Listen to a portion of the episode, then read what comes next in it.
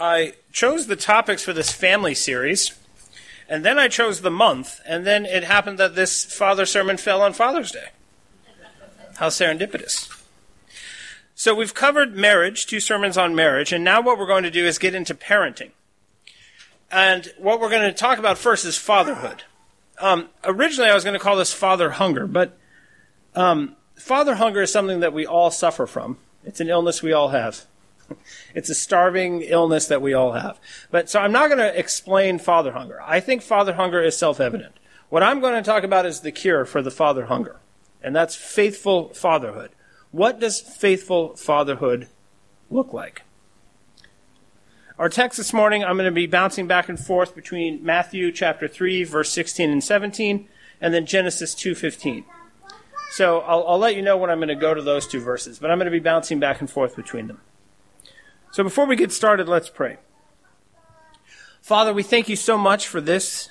Um, every Sabbath is a Father's Day where we get to draw near to you, our Father in heaven, through the work and through the person of your Son, Jesus Christ.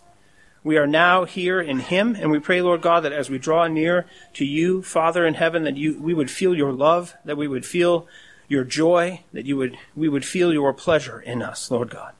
For we are in Christ.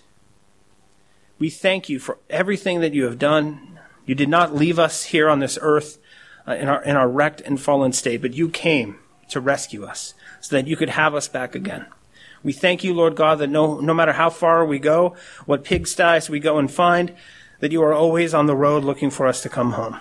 We thank you for that, and we pray, Lord God, that as we open your word this morning, that we would understand this uh, in a newer and deeper and uh, more lasting way. In Jesus' name we pray, amen.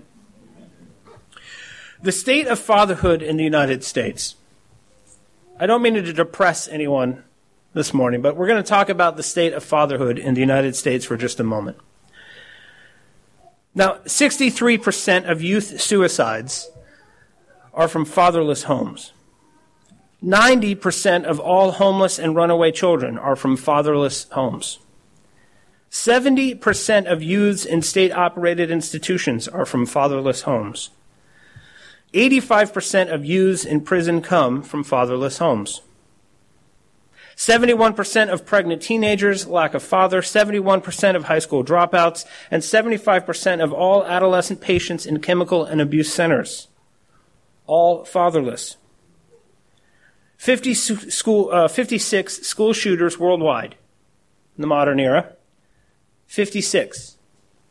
82% of them came from fatherless homes or from broken homes where the fathers were known abusers. It's funny how they never mention that on CNN. Of course, it's always the M16, right? 43% of U.S. children live without their dads. 43%. Now, I might add that particular statistic is from 1988. I know. I know. 64.3 million fathers in the U.S. 64.3 million fathers in the U.S. 26.5 million of them are married and living with their children's mother. That's 41%. 41%. Now, uh, about all of these statistics, the thing that I find to be fascinating is that they say fatherless. None of these people are fatherless. Right? They, they say that like, like it's an epidemic. I mean, this is, this is modern man. You go to these statistics and they talk about it like it's this some sort of mysterious illness they don't know how to, to cure. But these, these children are not fatherless. Right? The fact that they are not fatherless is the problem. Is the problem. They have fathers. Where are they? What are they doing? What are they busying themselves with while their children are suffering? Suffering. The state of fatherhood in this country is appalling. It's appalling. Many of us come from homes uh, where our dads were not exactly all stars, but all of us actually did not get the father we deserve. Uh, I, I, like to talk, you know, when you get down, sit down with somebody in counseling sessions, this is, it's not the husband I deserve. It's not the father I deserve. Yeah, you're right. you deserve something a lot worse. now, with so few good examples, right, what is fatherhood? I'm a father now. I have six kids. And, and I, I've said before, I'll say it again. I never gave a thought to having kids. I was 25 and, I mean, you've met her. You've seen her. I was like, all right, let's do this. Let's get married. I'm a Christian now. This is what I'm supposed to do. And then the first uh, session, we sit down with Dean, and Dean says, "Well, how many kids do you want?" I was like, "Kids? I don't. I never actually had thought about it." And so, I and and my dad I, is is a better dad than I deserve. But what I found, like so many things, right? Here the kids start coming one after the other every two years or so, and I've got to figure out how how to be a father. What is it? What is fatherhood?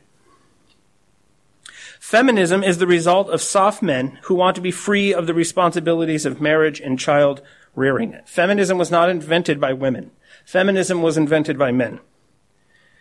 These statistics that I've read here and the 61 million murdered babies at the hands of abortionists are both deafening statements of our failure to comprehend what is at stake in our avoidance and in our failure in fatherhood.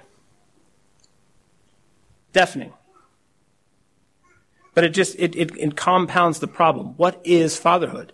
Right? They they tell us that it's drugs. They tell us that it's guns. They tell us that it's education. They tell us all these things, but it's fatherhood is the problem. But then as soon as we recognize that that is the problem, the solution actually is very difficult. What is a good father? What is faithful fatherhood? Now, this is going to seem like a weird transition, but revivalism is something that was invented by Protestants in Scotland and England and the United States, and it's a plague. It's a plague. We have no idea what true revival looks like. Generally, when people talk about revival, it's very subjective, it's very individualistic, but, but this is what revival to Malachi looked like. I'm going to read these verses from Malachi. To Malachi, this is what revival partially consisted of. Chapter 4, verse 5 and 6. Behold, I will send you Elijah the prophet before the great and awesome day of the Lord comes. And he will turn the hearts of the fathers to their children and the hearts of children to their fathers, lest I come and strike the land with a decree of utter destruction. A land that needs revival, a land that needs the word of God, is similarly a land that needs good fathers. The children have wandered from the hearts of their fathers. The hearts of the fathers have wandered from their children. And when the Word of God is restored at the center of our culture, the hearts of children will return to their fathers, and the hearts of fathers will return to their children. Generally, I mean, if you read an article or a book on revivalism, good fathers isn't usually what they say is a sign, right? usually speaking in tongues, barking like dogs, you know, all this emotional crying. But nobody ever talks about the fact that, oh, suddenly I'm going to want to start calling my dad more often. I want to suddenly stop talking about all the failures and start talking and, and call him on Father's Day and thank him for all the wonderful things he did for me that I did not deserve. That's not usually a sign of revival. the restoration of fatherhood will come when the word of God's prophets and apostles is restored. Now, why? Why would restoring the word of God restore the hearts of, of fathers to their children and children to their fathers? Why would it do that? Why would that be the effect? It's very odd that Malachi would say this. But then, when you really stop and think, what does that even mean? How? How does that work? It's because at the center of the biblical story is a father. The first Bible author understood man's duty to God as the duty of a child to his father. The father, from beginning to end, is what the Bible is about. Right? And, and, and how do we get back to him? He made this world. He put us here. He gave us a good garden. He, he said this world is very good. He gave us marriage. He said, go and fill it. And when we fell, what did we fall from? We fell from him. So he sent his son to bring us back. That's what the heart of the story is. Now, I mean, we, we've often said in the Kloss house, and I've said it from here, right? What is the Bible about? Slay the dragon, get the girl, right? That's usually how I paraphrase what the whole Bible's about. But, but who sent the dragon to, or who sent the dragon? Who sent the son to slay the dragon? right? Behind all of it is a father. Behind all of it is a king. And, and, so when you restore the Word of God and you start reading the Word of God, what you come to understand is at the heart of it is this Father that we all are actually trying to get back to. And this is the most astounding part. He made a way for us to get back. He made a way for us to get back. Deuteronomy chapter 32 verse 6. This is how Moses understood being, what, what it meant to be a person, what it meant to be a human, what it meant to be an Israelite. He says to them, Do you thus repay the Lord, you foolish and senseless people? Is not he your father who created you, who made you and established you? See, the fatherhood of God, God the Father, was not some concept invented by Paul. Right? If you go back to the very beginning, he's always known as a father. He's always known as a father. God is the, right? He has chosen a people to be his children, and he cares for them and loves them like a father does his children. This is what Isaiah says in chapter 64, verse 8. But now, O Lord, you are our father. You are our father. We are the clay, and you are our potter. We are all the work of your hand. Right? Who makes children? Who makes children? A father does. So if he calls us the children of God, what does that mean? He's our father. He made us. Now, what kind of father is he? What kind of father is he? Well, I don't know. I've read Job. He's kind of a confusing dad. He seems like he's got some angst and some issues. I don't know. I mean, I read Deuteronomy. He seems like he's just a very hard-nosed guy. Well, this is what it says in Zephaniah 3:17. See, this is why when you read the word of God and you start looking at what fatherhood looks like, when you start looking at what God the Father looks like, you begin to understand why fatherhood is restored when there is in fact a revival. This is what it says in Zephaniah 3:17. This is the heart of the Father in heaven towards us, his children. Zephaniah chapter 3 verse 17. The Lord your God is in your midst, a mighty one who will save. He will rejoice over you with gladness. He will quiet you by his love. He will exult over you with loud singing. And this is what the Son of God, Jesus Christ, comes to reveal to us. That we have a Father.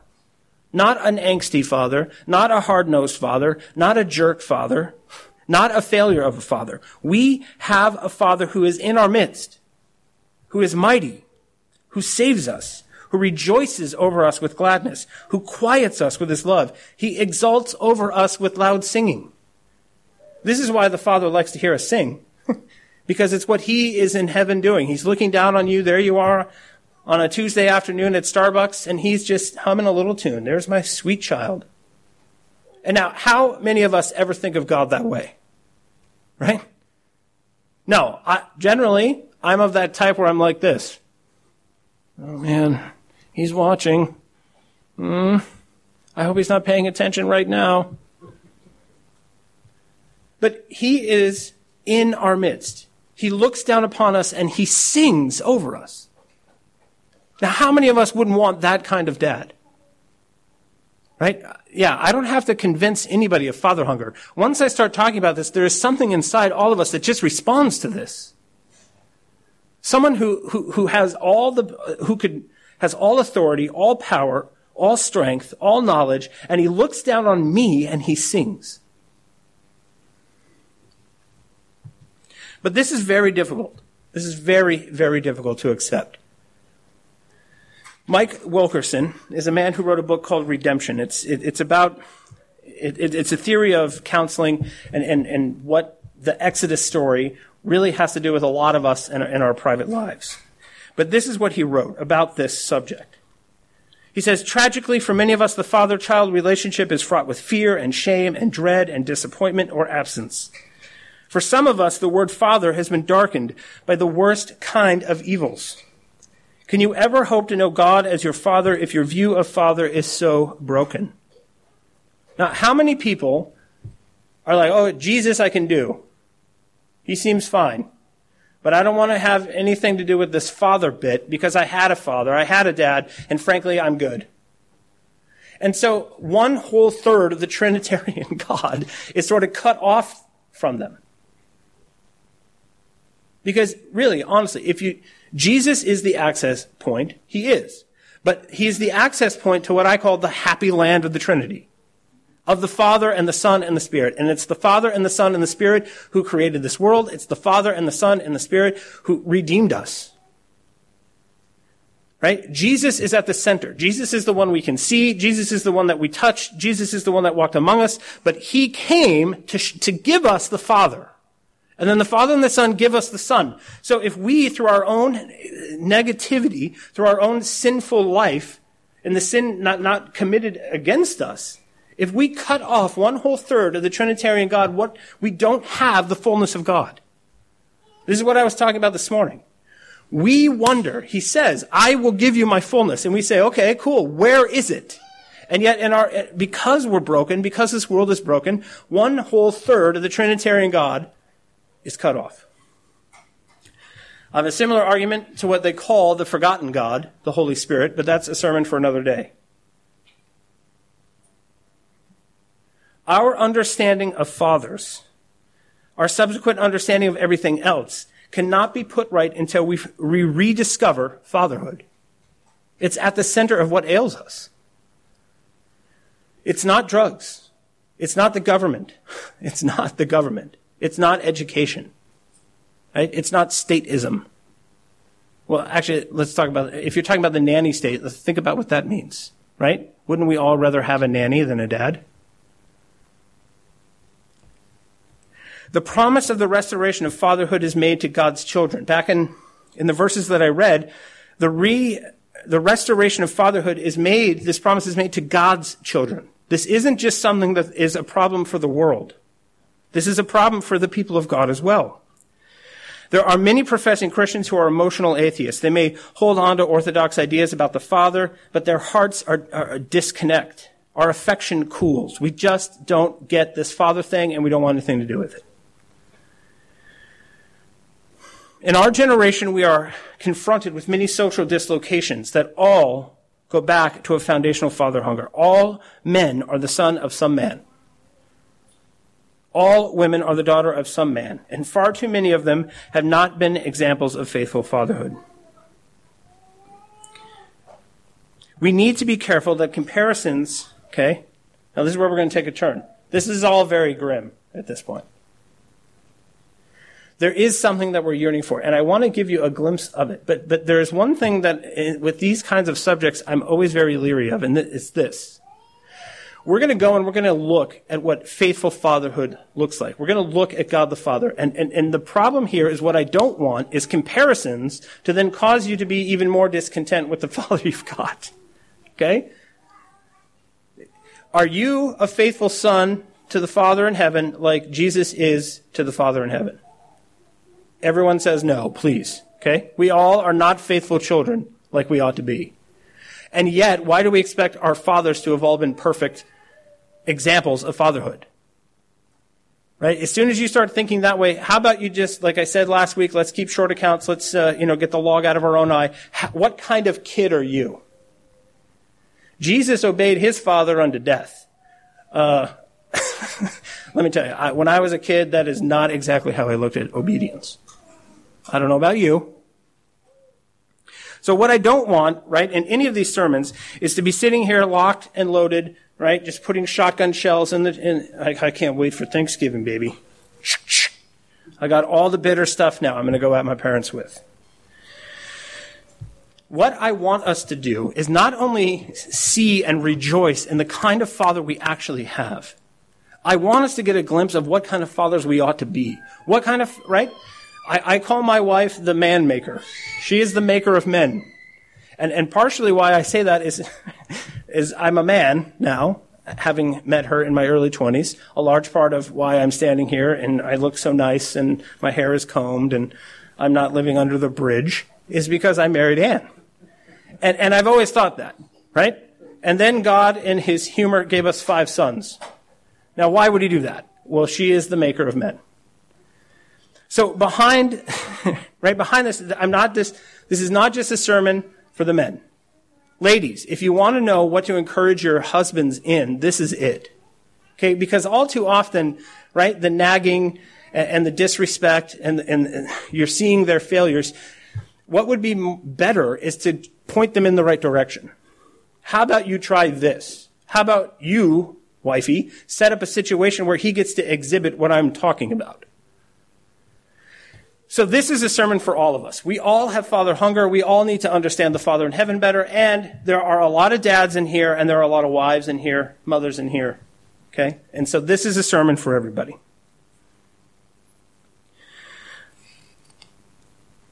What does faithful fatherhood look like? Here's one example. Luke chapter 15, verse 18 through 20. This is what one fallen son had to say. I will arise and go to my father, and I will say to him, Father, I have sinned against heaven and before you. I am no longer worthy to be called your son. Treat me as one of your hired servants. And he arose and came to his father, but while he was still a long way off, his father saw him and felt compassion, and ran and embraced him and kissed him. Now, so many people think this story is about sons, and it's not.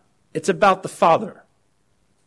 Right? I, I could imagine giving half of my oh, you want your inheritance early? Here you go. And he goes and he spends it at racetracks and on harlots and dancers and bars and having parties. And I'm telling you right now, I would have a, I, I don't think I would be standing out on the road looking for him to come home, that son. The point of this story is that we have done that. The Lord gave us this world and we went and spent it on our flesh, right? We fell out of his favor. And yet, did we? Because this is a story for all of us. We look back towards home. We look back towards where we think, you know, it's better to be a slave in that house than to be in this pigsty. And when we go, there he's standing there waiting for us, looking for us. And he doesn't hold back. He comes running. You know how undignified it is for a Jewish man in this day to run in public? That's a weird cultural thing. I, I, I appreciate it. I don't like running. Right? Jewish men don't hike up their robes and go dashing down the road after their sons, especially sons like this. But this, this dad has no shame. That's his little boy. And his little boy has come home and he doesn't care. He will put new clothes on that boy. He'll, he'll make more money and give him another inheritance. That's what faithful fatherhood looks like. So that story in mind, this is what the, the Father is waiting for us to come back to Him. And when we come back to Him, what are we going to find? This is what we're going to find. We're going to find His presence and we're going to find His pleasure. Now, if you turn to Matthew chapter 3, verse 16 to 17, we read this. And when Jesus was baptized, immediately he went up from the water, and behold, the heavens were opened to him, and he saw the Spirit of God descending like a dove and coming to rest on him. And behold, a voice from heaven said, This this is my beloved Son, with whom I am well pleased. Now, there's a couple of things I'm going to point out here. First off, God is present. God is present. This is Jesus' big day. It's his big game, right? And dad's not off at work, right? The, the other kids are not sitting there videotaping the big game while dad is, you know, putting in a few more hours at the office. His dad is there. His dad is there. Now, we find that this is always true. His dad is always present. In John chapter 11, when he's going to the tomb of Lazarus, I love this moment because it demonstrates exactly the relationship between Jesus and his father. In that story, Jesus begins to pray and he says, Father, you, I know you hear me, and I'm simply saying that out loud so that everyone standing around listening to me will know that I am talking and boom, you're there. When Jesus wants his dad, he just looks up and he's there. He's never away from him. This is what made the cross such a terrifying thing. I think we miss this. It wasn't like, right? This is, this is how I do yard work. You know how I do yard work this way? I got these strapping boys. I sit on the couch and I drink a beer and I send them in the front yard and they do the yard work. Now that's not how Jesus saved the world, right? God the Father didn't sit in heaven on the couch sipping a beer and say, okay, kid, it's your show. I've been real busy since Genesis. It's now, it's all on you, buddy. So you go out there and get it done. And he's just up there watching reruns of Friends or something. Right? God the Father didn't stay away and send his son. The son comes in, in our midst. But what did Zephaniah say? He said, the Father is also in our midst. Because Jesus is God come into our midst to show us that God is always in our midst.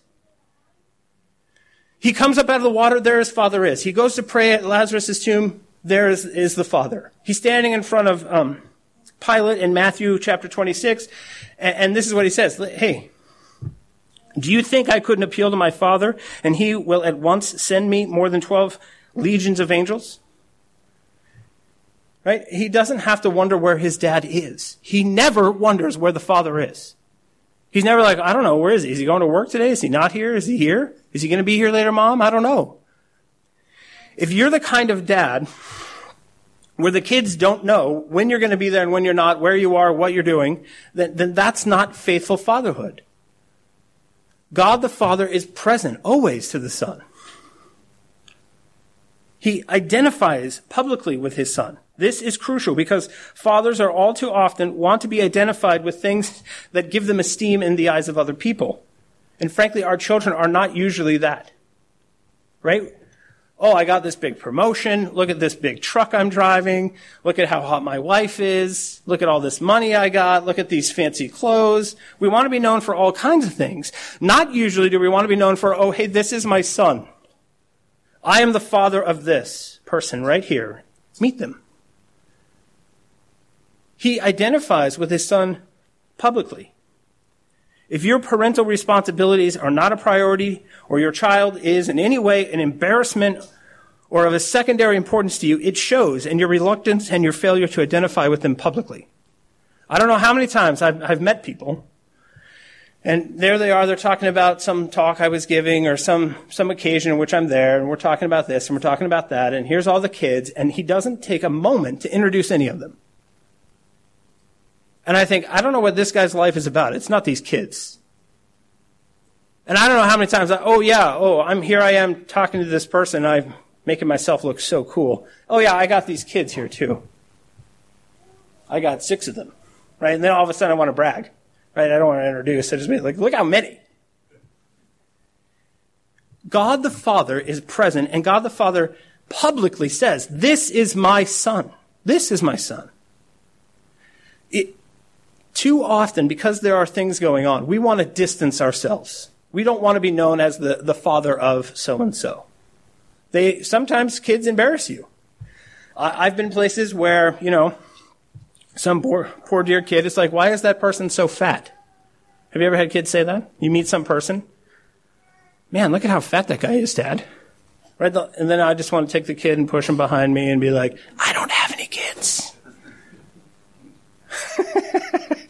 It's true. I remember doing. I, I I put my dad in this position.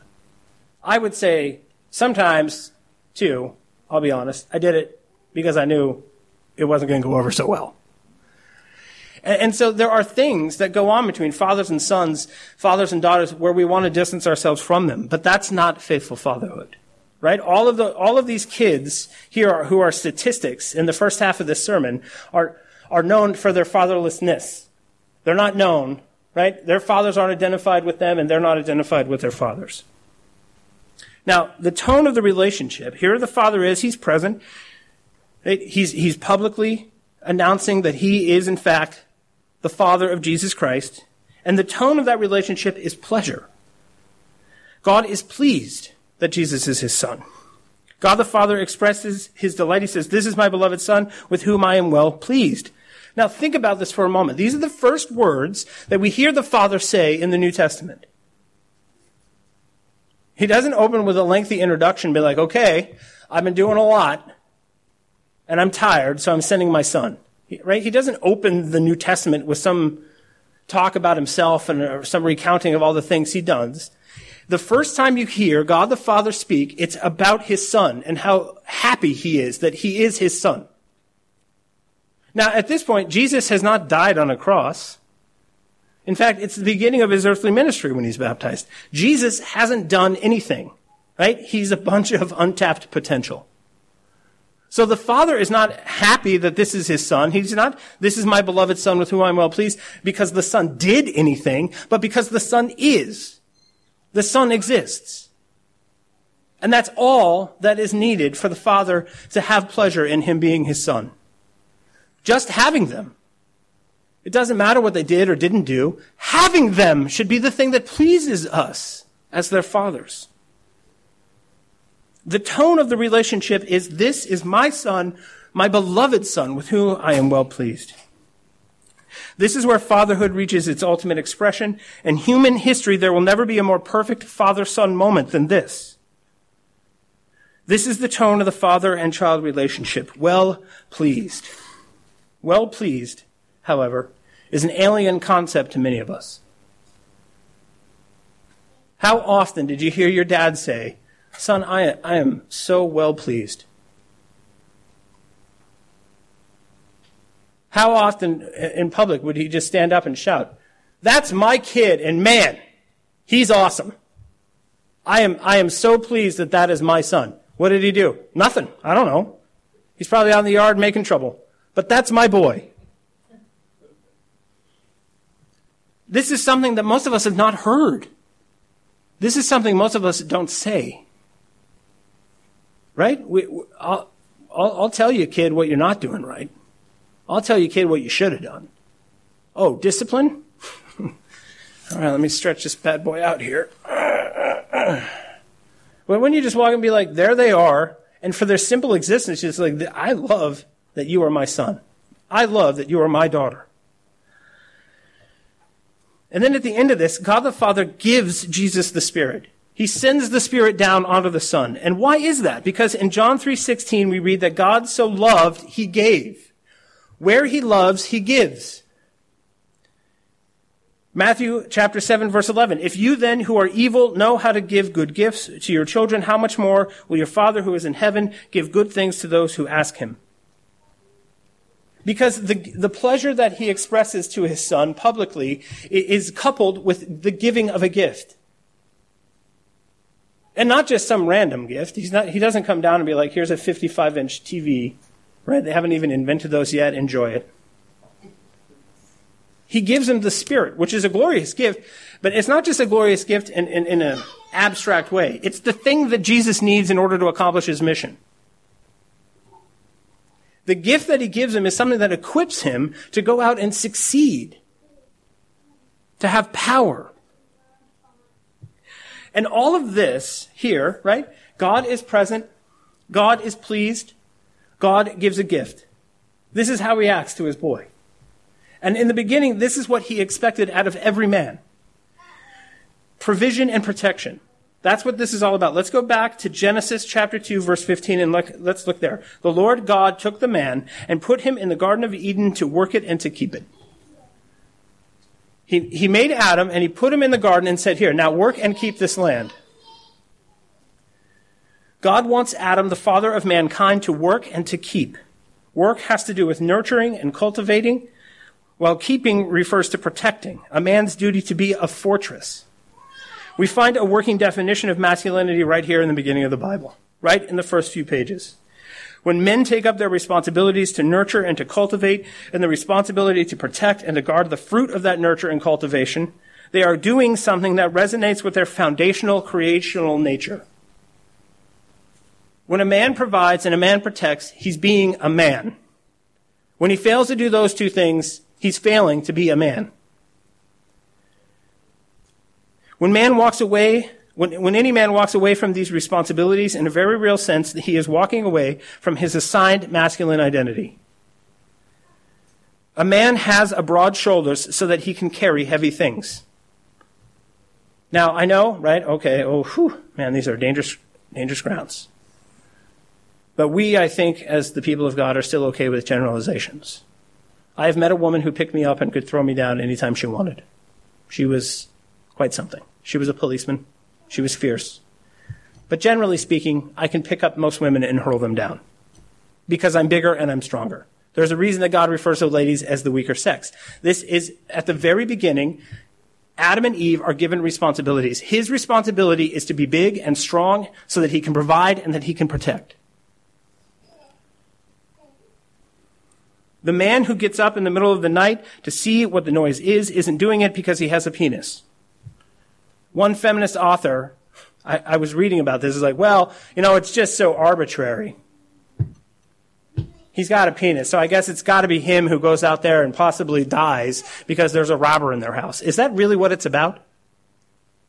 Is it really that simple? Is it really that stupid? I don't know how that woman gets her articles published, but that's a, that's a story for another day. The Father is a provider and a protector. This is not something that we made up ourselves. This is not a pragmatic solution to certain practical problems. And we see when we reject this idea exactly what's going on. We have a bunch of children who no one is providing for and no one is protecting. At the beginning, these roles were assigned by God to the man. Man was placed in the garden with his, this twofold mandate in mind. This is what men are for. This is what men are for. Now, the fall consisted of sins of omission and commission. Omission and commission. Things you were supposed to do and things you were not supposed to do. Now, Adam ate the fruit but before that, he was acting contrary to God's law. He had already failed to obey God and in action. God said to provide for your wife. So why is she unfed? Why is she susceptible to the temptation of, from Satan to eat something? Why is Eve out considering the food offered to her by others?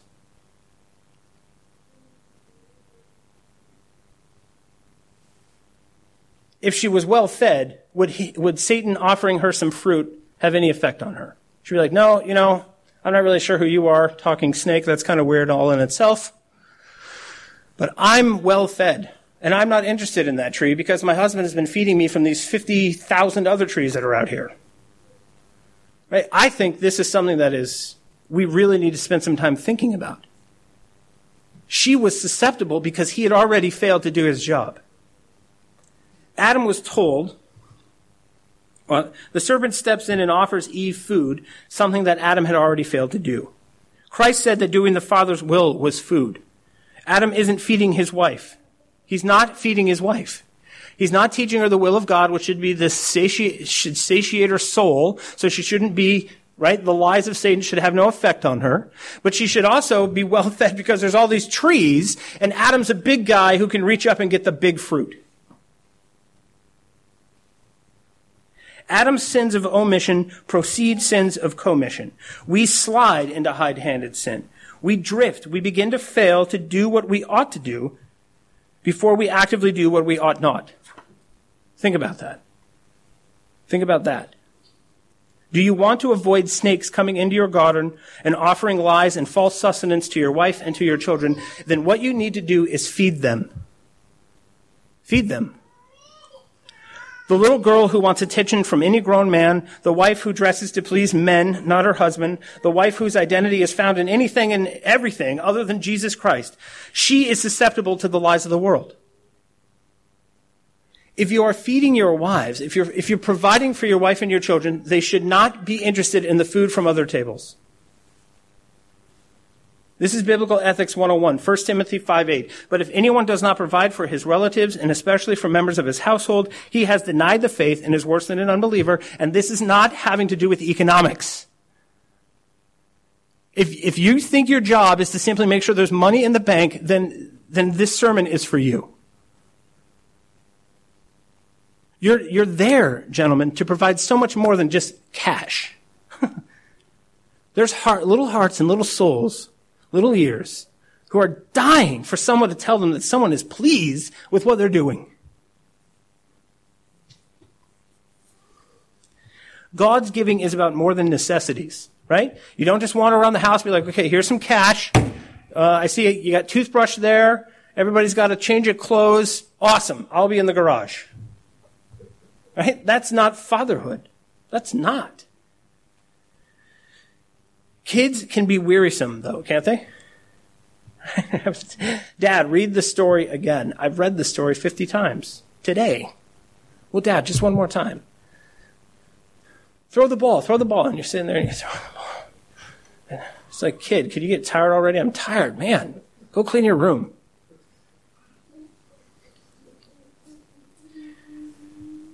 Now, this is, this is what this is really all about. Don't be a prudish, no, no, no, killjoy. Say yes. Do you want to, do you want to be a faithful father? Say yes. Say yes, say yes, say yes, say yes. Have an orientation towards yes, toward giving, toward providing. Give as much as you can, as often as you can. There's money in my pockets right now, kids. Here you go. Well, dad, what, I mean, you pay us on Friday for chores. I know. You're the dad of the house. You're the only one, one of the only two that can drive the car and know where the Baskin and Robbins is. you, want, you want me to read the story again? Let's read it again. You want me to draw some more? Let's draw some more. You want me to throw the ball? I'll keep throwing the ball. Be oriented towards yes. Men can handle hardships, but if you want to see what the real character of a man is, give a man power. I don't, I, don't, I mean, men are, can be stoic in an instant. They can bear up under some difficult stuff. But you want to see what a real man is made of, give him power. A man who is saying no because he can, because he is lording it over his children, right? I have caught myself saying that. Well, you know, really, all this stuff is mine. I have actually said that to them. You don't really own anything. And so be careful with my toys. Right? Why are you treating my toys this way? That's not yours. But daddy, you gave it to me at Christmas. Yeah, I just loaned it to you. right? And this is what we do. This is like lording them over. Well, you know, all these steaks are mine. If you're good, I'll give you one. I know. My, my kid laughed. Did you hear that? if you are withholding because you can, because you want to see them grow tough, because you want to see them grow up to be harder, that is evil and that is diabolical. And, and ladies, I, I see confused looks, but I'm sorry, the men know exactly what I'm talking about. You know, when I was your age, you want gas for that lawnmower? Good luck. Here's some scissors. And, and, this is the kind of stuff men do because we want them to be tough, right? That's not making them tough. That's making them hate you.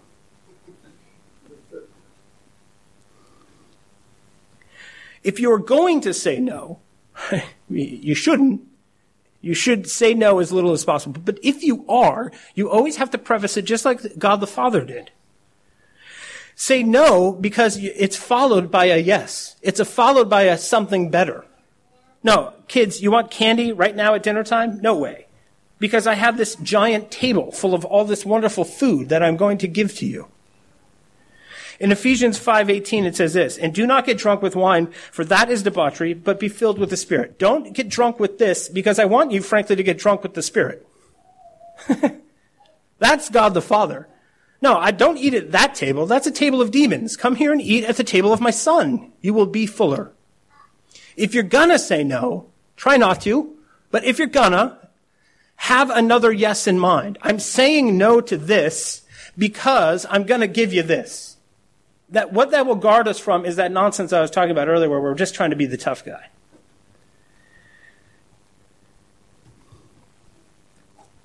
Grace is not, is not sloppy. Grace is not limp wristed. Grace is not doormatish. Grace is disciplined. Grace is firm. Grace is solid. Grace is overflowing. Run a marathon of giving. A marathon of giving. Pace yourself. Say no at times because the yes is so much bigger and better they can possibly imagine, right? Oh, I really want this thing. And in that moment when you have to disappoint them and you say no, it's followed very close with, oh, you had no idea what else I was holding. Your Father in heaven withholds nothing from you. Nothing. So why would you withhold from your children when it is in your possession to give it to them? You, your time, your praise, your love, your hugs, your money, your electricity, your running water and soda pop your time, your talents, your passions, your wisdom, your faith, and your candy. Share it. Give it. Overflow with giving. Romans 8:32 And he who did not spare his own son but gave him up for us all how will he not also with him graciously give us all things right think of what Abraham was putting on the altar to serve God think of what God the Father was putting on the altar to serve you and in the wake of that right, is unimaginable giving. And this is, this is the last point, right? You are supposed to say no, but not to your kids. This is what the protection portion of this is all about. In a very good world, fallen man was told to protect God's garden. Protect it from what? If you think, right? God says this is a very good world. Here's the garden. Keep it safe. Keep it safe from what? Unless there was some trouble already written into this story. Perhaps. But he tells him to, to take care of it, protect it, keep it safe. Fighting did not bring sin. This is something about masculinity that we get all wrong. Right? The failure to fight is what brought the fall. The, the failure to gear up and get after Satan is what brought the fall. Had, had war broken out in the garden as it ought to have, it would have remained a perfect world. Every war since the fall is the fruit of Adam's pacifism. There was a fight he should have fought right there. I love C.S. Lewis's book, Perelandra.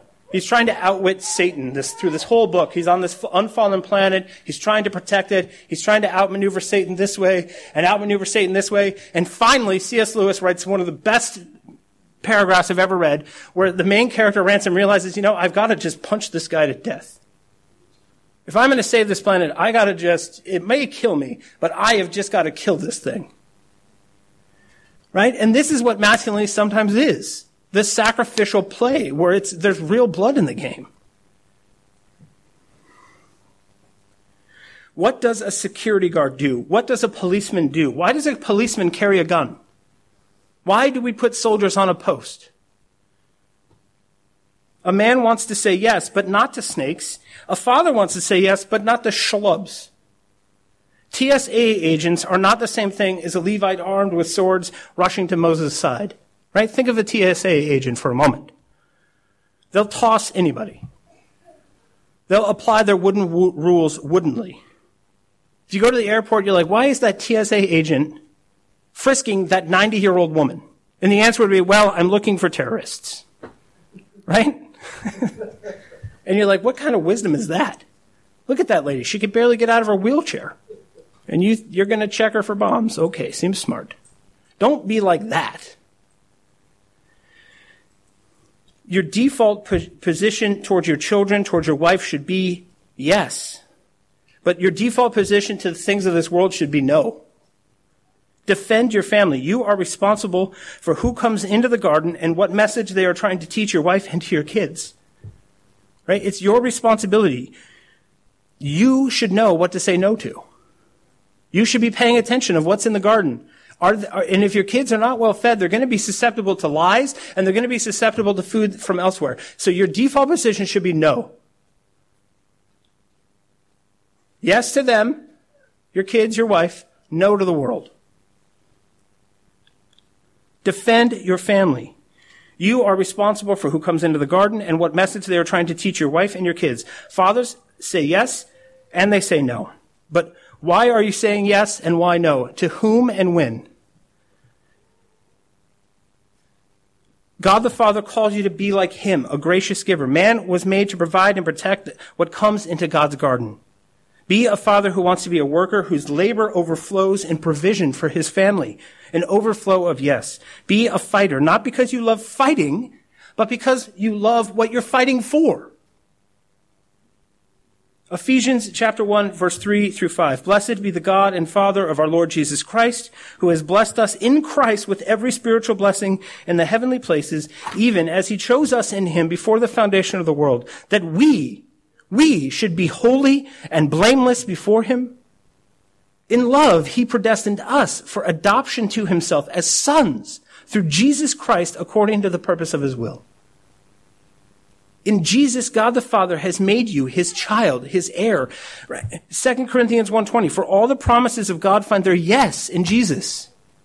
That is why it is through him that we utter our amen to God, because he says nothing but yes to you in Jesus Christ.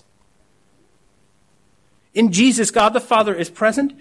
In Jesus, God the Father is pleased with you. In Jesus, God the Father is protecting you from Satan and sin and death. In Jesus, God the Father is providing salvation to you. This is fatherhood. This is faithful fatherhood. This is what your children are hungering for. This is what the world yearns for.